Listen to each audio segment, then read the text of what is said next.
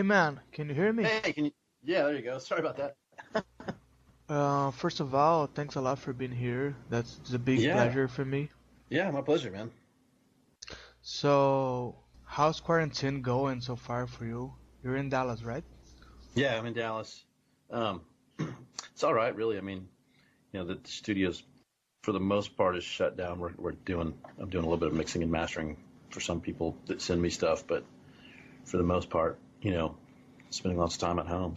So, but you know, which has its good and bad things. I mean, not making any money, but it's also kind of nice have some free time.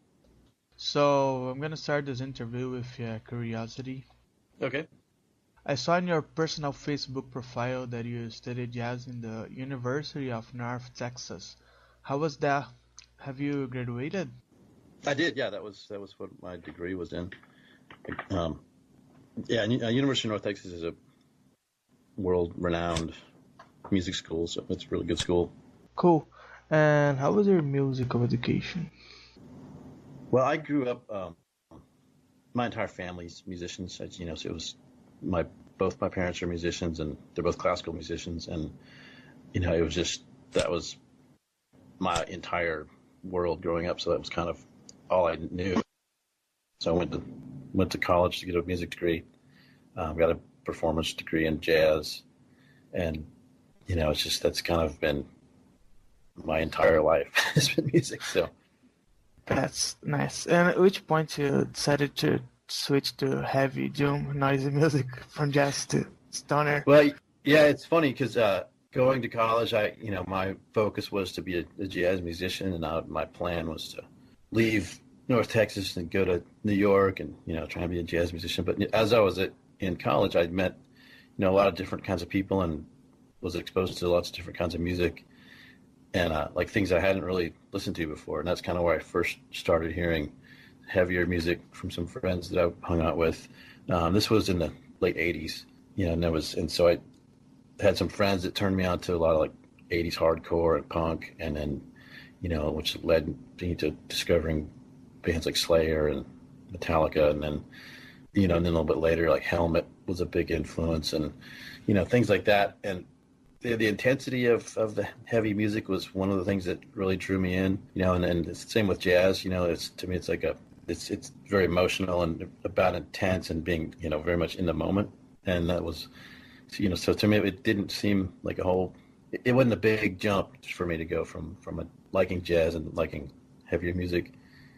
You know, I kind of wanted to incorporate aspects of both.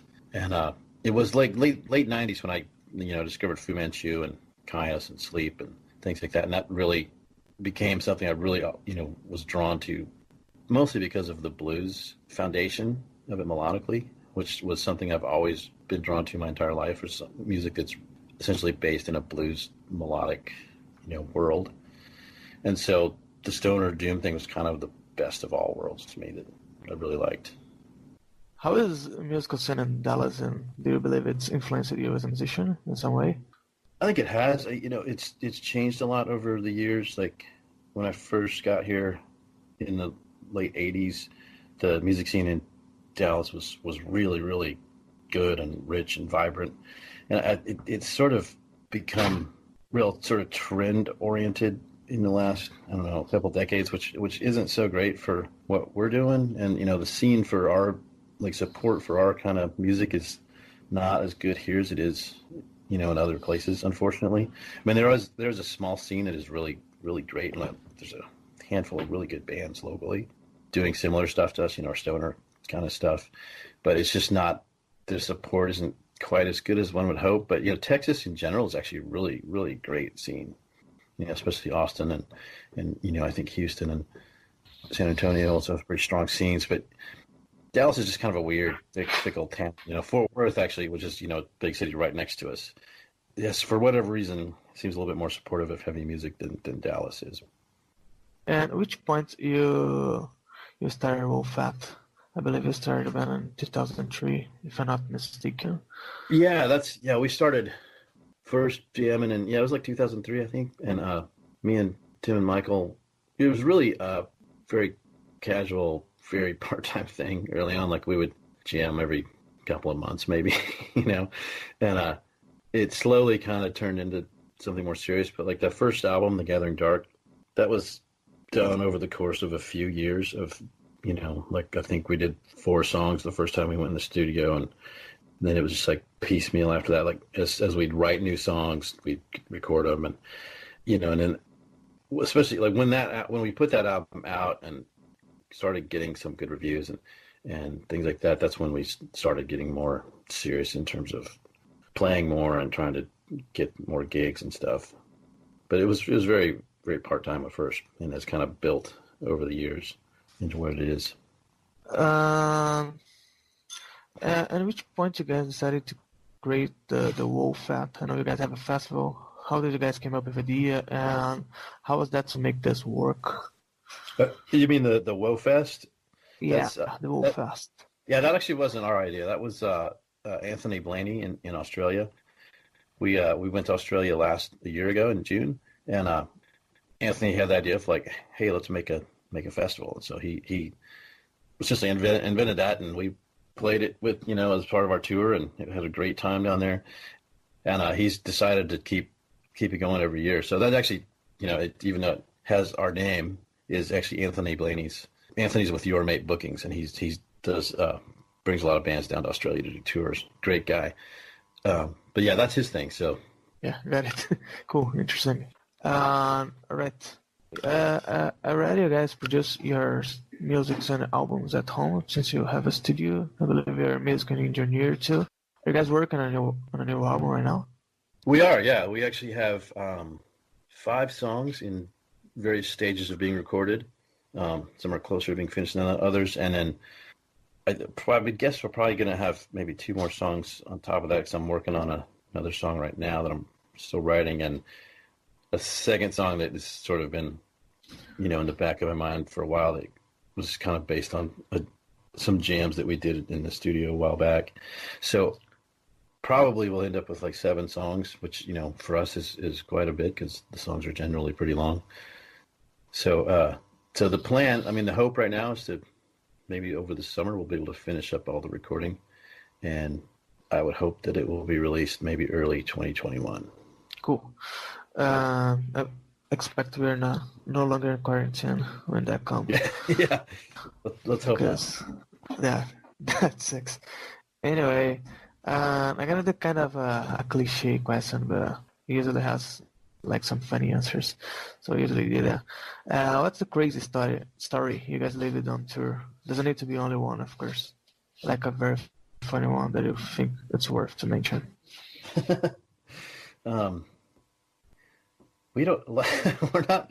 We're not. We're pretty chilled band, so we don't have a lot of crazy stuff that happens to us. Um, let me think for a second. That's a tough question, actually. We do have a, a, a guy that he's a big fan of ours that we've known since we played uh was it Doom in June I think in like 2011 which was in Las Vegas and we actually met him there for the first time and then since then he's he lives in California and he has come to see us like all over the world basically. But there was one time we played a festival and uh he decided he was going to surprise us and so he flew in from California and showed up in in a in a uh, costume basically. He looked like Brant Bjork. And this is a guy who has his, his hair his hair's completely shaved almost. So he showed up with you know fake mustache, big wig on, sunglasses, and thought he would you know trick us, and like we wouldn't realize it was him, but it was we all of course immediately. but I mean, that's not the, that's not like I said. We don't have a lot of crazy stuff that happens to us because we're all pretty chill guys. So the first time that we were in Paris. Uh, we played at this place called uh, Le Combustible, which was this cool little club that was you would get really packed and just super crowded and really really hot, which you know made the Le Combustible name seem very appropriate. But anyway, so it was in this it was on the ground floor of this this building that had apartments up above it, and uh, at the end of the gig, this was like a really cool gig because it was us and Witch Mountain, which was uh, was awesome. But so at the end of the gig, we're going to load out, and uh, there's like an awning in front of the club, and so we're, we're starting to load out. And so apparently there's this old, old lady that lived up above the club and she would just, she hated that there was, a, you know, bands playing late down below her. It was really loud, I guess. So, so this particular night, she decided that she'd had enough, and so she started throwing glass jars full of paint and paint thinner out her window down at us as we're we're trying to load our gear.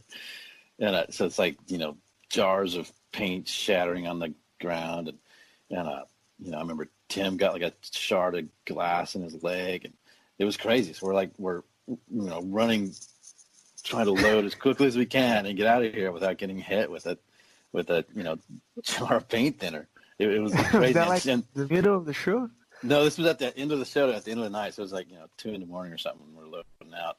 You know, You- all tired. We, we've had a little bit to drink, and Did you guys lose any equipment on that? no, no, fortunately, but but what's you know, my road case for my guitar still has like like paint on it from from that from, from you know an exploding jar of paint that landed right next to it. Yeah, it was. I mean, it was. It, it all worked out fine. But yeah, she's like you know screaming at us in French, and you know it was crazy. Whoa, why the hell she lives over a, a club? You know, that Yeah, I know. sense. I know. I mean, I've heard that club has, has been shut down, so it's no longer the thing. But but I, I know that people in Paris probably know exactly what I'm talking about. So Yeah, but she's had something to do with its clothing. probably, yeah. yeah, I know you guys have traveled around the world already. Which countries you guys have ever played? Uh, we've been to Europe a, a number of times, all over Europe. You know, the usual: France, Germany, Switzerland, Spain, uh, uh, Norway, Denmark, UK, Poland, and then we went to Australia. Like I said last year, lost Australia, New Zealand, which was the first time I'd ever been there, which was it was amazing. And then, of course, you know, in the United States, we played Canada. We've never been to South America though. Hopefully, that Yeah, we missed that, but hopefully we'll have soon after Corona. yeah, yeah. Uh, how's that going to New Zealand? Do they have like a stoner rock scene or never heard Yeah. of any band there? Yeah, they, they definitely do. Yeah, it was we did uh, we played in Auckland and uh, Wellington, and both gigs were great. And it's just you know they definitely have a scene there. And there's uh, Valhalla Booking, which who did the book the booking for us. He brings the bands down down there, and you know does a really good job of promoting the shows and getting crowds out. And uh, it's great. Uh, I remember seeing the, the, the art from the New Zealand was like a kiwi, the bird. Um, do you guys have someone specifically that do the arts for you, or you do there many artists? Because We've does seem to have a pattern, you know. Well, we've worked with a number of different artists. All of all of artists that we've worked with are great, and uh, like David Paul Seymour did the artwork for uh, Midnight Cometh and also the live album. He's done a few T-shirt designs for us. His his artwork is amazing, and you know if you you've seen a lot of his art out around there, and also you know Alexander von Wieding from from Germany. He he did the first what was it, three, four, no, five album covers. he did a bunch of work, bunch of stuff for us, and he's great. And you know, we just we like to kind of change the flavor up every now and then, so it, things that are a little, little, little bit different. So we're we're not sure who's doing the artwork for the next one, but we've got I've got somebody in mind, but we're not we haven't fully decided yet. But we like to use work with various different people, you know, and we've had various people like Stephen Yoyada did some great T-shirt designs for us, in the last uh, Australian po- tour poster, and you know his work is amazing too. So Cool. Uh, um, all right. I believe that's it. Do you want to send a message to the people that will be watching that in quarantine? That has been waiting news for an Wo Fat for a long time, but since it's out, stop it. yeah, well, you know, stay wear your masks, people. you know? Yeah, the wear masks. way, actually. Yeah, and be be be positive, and we'll get through this, and and hopefully we'll have a Wo Fat record to look forward to on, on the other side. So Can they expect any kind of live or something popping up from Wo Fat during quarantine? Uh, actually, I don't know. You know, uh, Zach Saisler mentioned that the other day, so we're we are thinking about doing that, like because you know we rehearse at the studio, so it would be a good good place for that. So we might actually do that. Yeah, it's very possible. Yeah, that exciting. Looking forward for that. Man, thanks a lot for your time. Pretty honored that you accepted this. I'm coming back with the channel right now. I'm planning on invite some other stoner rock bands in the future. So thanks very much for, for being here. I'm a big fan Yeah. of Wo Fat. Cool. Thank you. My pleasure. Thanks for asking me.